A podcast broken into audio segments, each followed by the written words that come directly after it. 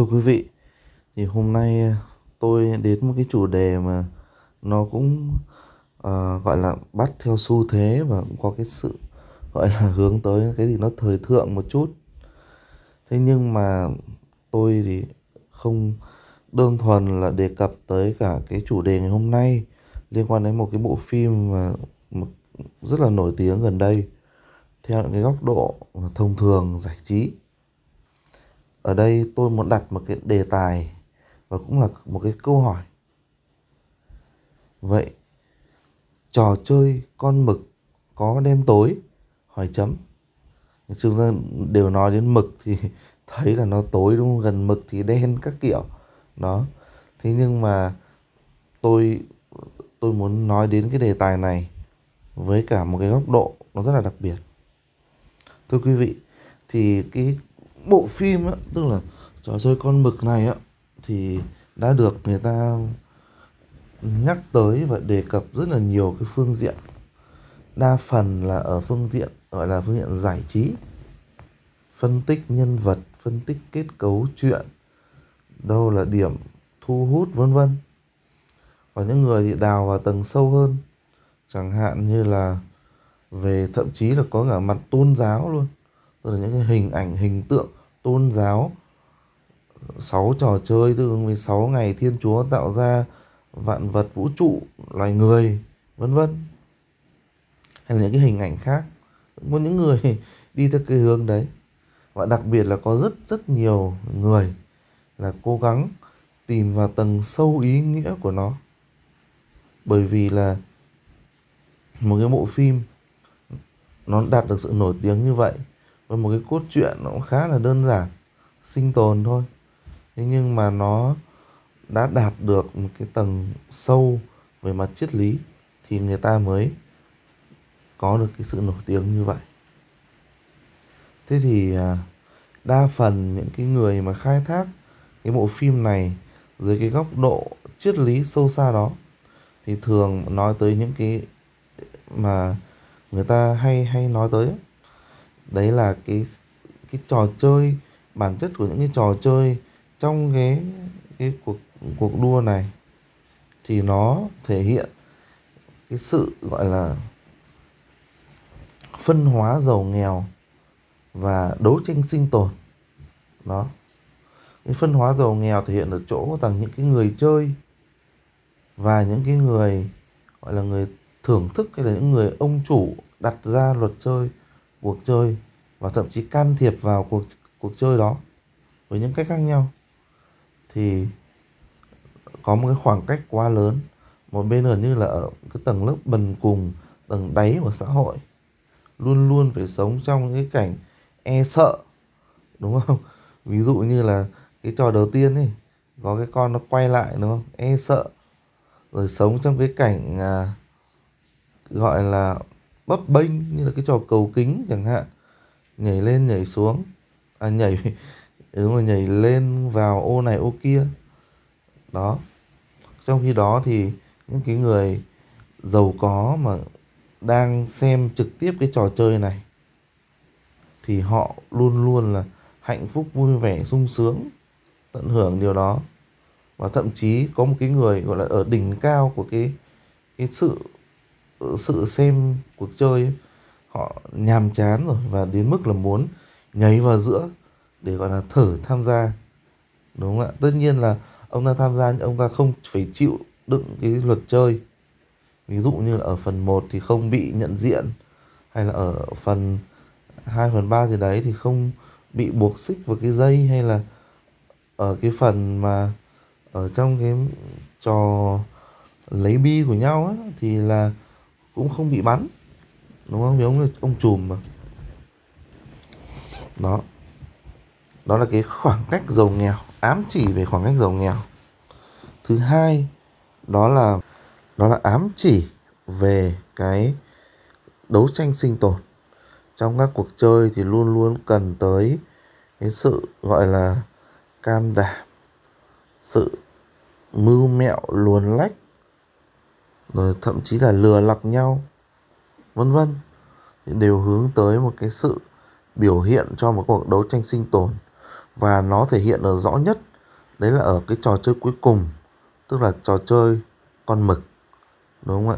Một cái trò chơi mà bản chất thuần túy của nó, mà cái trò trẻ con nó chơi, thì đã là một cuộc đấu tranh. Một người giành lấy, người người thì cố đuổi người kia đi. Đó.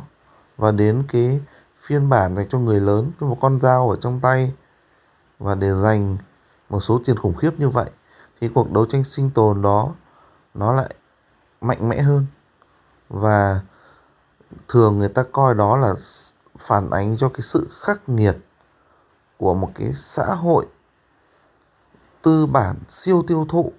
Nó luôn luôn đòi hỏi con người ta phải cạnh tranh nhau, phải giành giật nhau một cách khốc liệt trong khi cái áp lực của cái, gọi là khoảng cách giàu nghèo mà tôi vừa nói lúc nãy, nó phải thúc đẩy, càng thúc đẩy cho cái sự cạnh tranh này.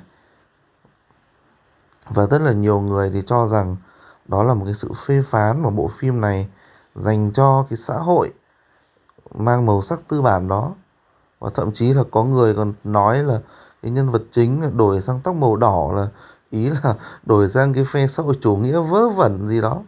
Thế nhưng mà ở đây thì tôi muốn chúng ta thử nghĩ lại. Vậy liệu cái mà chúng ta tưởng là các nhà làm phim đang phê phán, tức là cái khoảng cách giàu nghèo đó và cái sự đấu tranh sinh tồn đó, nó có phải là một thứ gì đen tối, xấu xa hay không? Và trò chơi con mực giành giật nhau sinh mạng vậy xét cho cùng có phải là cái gì đó nó quá đen tối quá ghê rợn như bộ phim mang tới hay không thế thì thường người ta hay nhắc tới một cái bộ phim khác cũng uh, có một cái thông điệp sâu xa như thế và cũng gọi là thành công ấy. một cái phim đấy là phim ký sinh trùng, parasite. Đó tức là cũng nói lên một cái xã hội. Thế nhưng mà tôi tôi nghĩ rằng là cái tinh tế của các cái nhà làm phim trong cả hai bộ phim này ở chỗ là nếu như mà chỉ gọi là vạch ra than thở cho một cái xã hội bất công, nơi mà người giàu thì quá giàu, người nghèo thì quá nghèo, hay là con người phải chật vật mưu sinh, thì tôi nghĩ rằng là cái này quá dễ để diễn tả và cũng quá sáo mòn rồi. Cái khéo của hai cái nhà làm phim không chỉ trong trò chơi con mực này đâu, mà trong ký sinh trùng cũng vậy. Đấy là nó vẽ ra một cái không lối thoát khi mà cái khoảng cách giàu nghèo đó, cái sự đấu tranh sinh tồn quyết liệt đó nó lại bộc lộ ra cái bản chất tồi tệ nhất của cả hai phía. Phía người giàu, đúng không ạ? Và phía người nghèo. Đặc biệt là ở phía người nghèo, thì cả hai bộ phim này đều mô tả những cái người nghèo khổ với những cái cái tính chất xấu xa của họ. Chúng ta hãy nhìn vào những cái nhân vật ở trong uh, ký sinh trùng cũng vậy. Một cái gia đình mà luôn luôn nói chung là một gia đình quá là bình dân quá là hạ tiện và có càng ngày càng có nhiều cái hành động nó độc ác như bẩn đã được báo hiệu ngay từ đầu trong cái trận lụt rồi cho đến cái phim trò chơi con mực này. Những cái kẻ gọi là tận cùng trong xã hội nợ nần rồi cũng ăn bám rồi. Gọi là không không còn cái gì mà có thể cứu vớt được. Cho nên tác giả đã cho thấy rằng các những nhà làm phim ấy, đã cho thấy rằng là chính bản thân những cái người bất lợi ở trong mối quan hệ giữa người giàu và người nghèo ở trong cái cuộc đấu tranh giành giật sự sống giành giật cái ăn cái mặc này cũng không phải là những cái người mà hoàn toàn vô tội. Họ cũng đã mắc phải những sai lầm. Có những người thì cả đời là sống tồi tệ, ăn bám. Có những người thì đã đạt được thành tích, có được khả năng rồi thì lại làm tuột mất và dần dần xa chân. Thì đấy là cái mà chúng ta thấy đôi khi nếu cứ vẽ ra một cái sự bất công xã hội và đổ tội hết cho người giàu và, gọi là, đề cao những cái người nghèo đáng thương, thì nó lại không phải là điều mà cái câu chuyện trong trò chơi con mực này muốn diễn tả. Đúng không ạ? Thế cho nên là nó mới đi vào bế tắc, không thể nào giải thích được vậy cái nhân vật chính có xứng đáng không khi giành được thành công? Và kể cả khi giành được thành công rồi, thắng cuộc trong cuộc chơi rồi, thì anh ta trong mắt của xã hội và trong mắt của những cái kẻ làm chủ cuộc chơi kia ờ, vẫn chỉ là một thứ hạ đẳng mà thôi. Thế thì những cái phân tích hay là bình phẩm mà mới chỉ dừng lại ở cái mức đó là chỉ ra được cái sự bất công xã hội và cái cuộc đấu tranh giành giật khắc nghiệt giữa những cái con người thấp bé trong xã hội thì nó chưa đủ sâu để giải thích về trò chơi này. Tại sao trò chơi diễn ra ra đi, diễn ra lại sau rất là nhiều năm? Và nó vẫn tồn tại. Và chúng ta phải thấy được ý nghĩa đằng sau đó đó là cái trò chơi này xét cho tận cùng thì nó chứa đựng những, những cái điều mà không không phải là hoàn toàn sai trái. Mặc dù nó đã được thậm sưng lên thành một cuộc chiến giết người một cuộc chiến vô luân tàn bạo. Thế nhưng mà chưa hẳn đã là như vậy nếu như chúng ta cứ trông chờ một cái xã hội mà đem đến cái sự công bằng, giả tạo, một cái xã hội mà luôn luôn đòi hỏi là người làm ra tiền phải chia sẻ lại cho những người không làm được ra tiền, thì đấy không phải là cái kết của trò chơi này và của bộ phim này người ta muốn nói tới. Thưa quý vị, bản thân cái nền kinh tế và cả một cái xã hội tư bản nó vận hành, nó cũng có sự thay đổi, chuyển biến theo cái quy luật của nó. Và quan trọng nhất là quy luật của nó là quy luật gần sát nhất với cả bản chất con người. Thomas Hobbes, cái nhà triết học người Anh ông có một câu cực kỳ nổi tiếng trong cuốn Leviathan.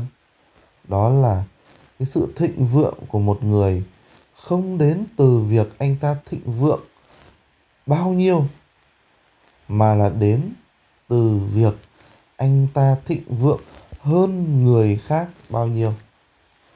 Đôi khi là mình sống ở trong nhà tranh, may lá, nhưng mà xung quanh toàn là những người như vậy thì mình cũng vẫn là vui.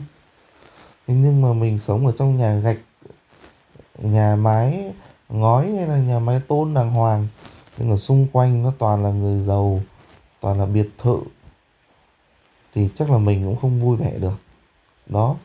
Cho nên một xã hội con người là phải là một xã hội luôn luôn cạnh tranh và vươn lên. Đó mới là bản chất của chúng ta.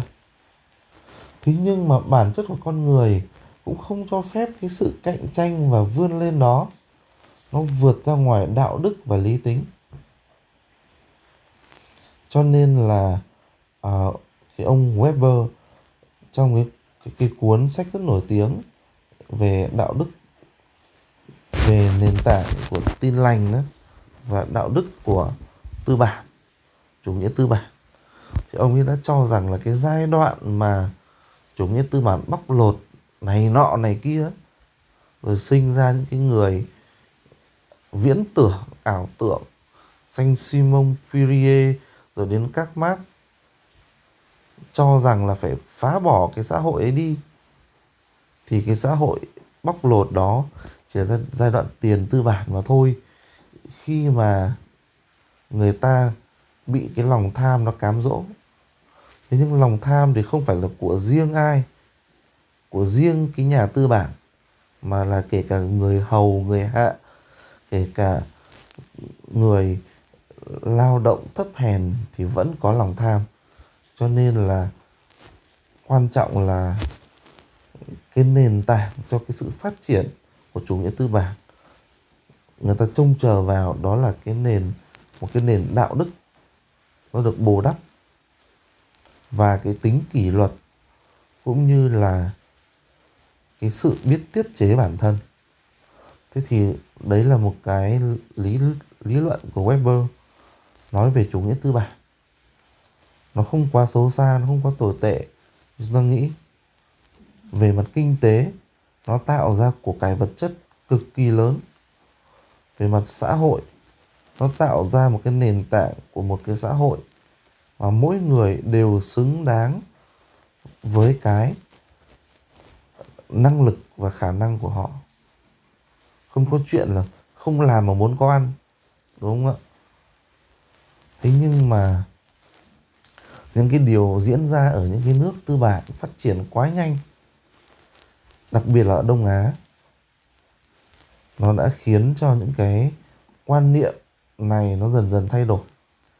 Và đặc biệt là đặt nó trong cái nền văn hóa Á Đông, vốn coi trọng tính cộng đồng và lại rất là giàu lòng thương hại, thì cái hiện tượng, gọi là hiện tượng tất nhiên phải xảy ra của cái chủ nghĩa tư bản đó là phân hóa giàu nghèo.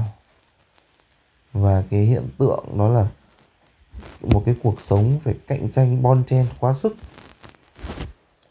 Nó cũng khiến phần nào cho cái xã hội đó, những cái xã hội ở phương đông đó, trong đấy có hàn quốc, có nhật bản, có cả trung quốc, có cả việt nam nữa. Đôi khi người ta lại sợ, người ta không hài lòng và người ta muốn nó đi theo một con đường khác đấy là lý do mà hàn quốc và nhật bản đã sớm tìm tới những cái hình hình thức phúc lợi để gọi là à, để tái phân bổ cái gọi là cái của cải làm ra trong một cái xã hội nó đang phát triển. Thế nhưng mà nó đang gặp phải đang và đang vấp phải một cái điều mà người ta đã ám chỉ rất là rõ được trong cái bộ phim này, đó là đôi khi có những kẻ thực sự không hề xứng đáng và quá sức tồi tệ, nhưng vẫn lại nhận được cái sự thương hại cũng như là cái sự đãi ngộ và cái phúc lợi của xã hội. Nếu như mà đẩy họ đến đường cùng, đến chỗ chết cũng không được còn nếu như mà cứ tạo điều kiện để cho những đối tượng này tồn tại, cũng không được. Đó chính là cái cái nghẽn của cái xã hội, cái vấn đề mà xã hội Nhật Bản cũng như Hàn Quốc đang mắc phải bây giờ. Khi mà nó đã vượt qua cái giai đoạn độc tài, rồi bắt đầu vượt qua giai đoạn phúc lợi và tìm kiếm đến một cái mô hình nào đó cân bằng hơn, dung hòa hơn thì đó chính là cái cái mâu thuẫn nội tại của xã hội Đông Á với hai cái cường quốc rất lớn bây giờ. Và cái bộ phim này cho chúng ta thấy rằng chứ hẳn trò chơi con mực đã làm một cái gì đó quá xấu xa. Mặc dù nó phô bày hết cái sự tàn nhẫn của con người, nhưng nó là một thứ mà không thể tránh khỏi nếu chúng ta chấp, biết chấp nhận và phải tin vào cái quy luật cạnh tranh của cuộc sống, thì tập này tôi có một vài cái chia sẻ cũng nho nhỏ như vậy. Và chúng ta rất là mong sẽ còn có những cái phần tiếp theo liên quan đến chủ đề này. Xin chào và hẹn gặp lại.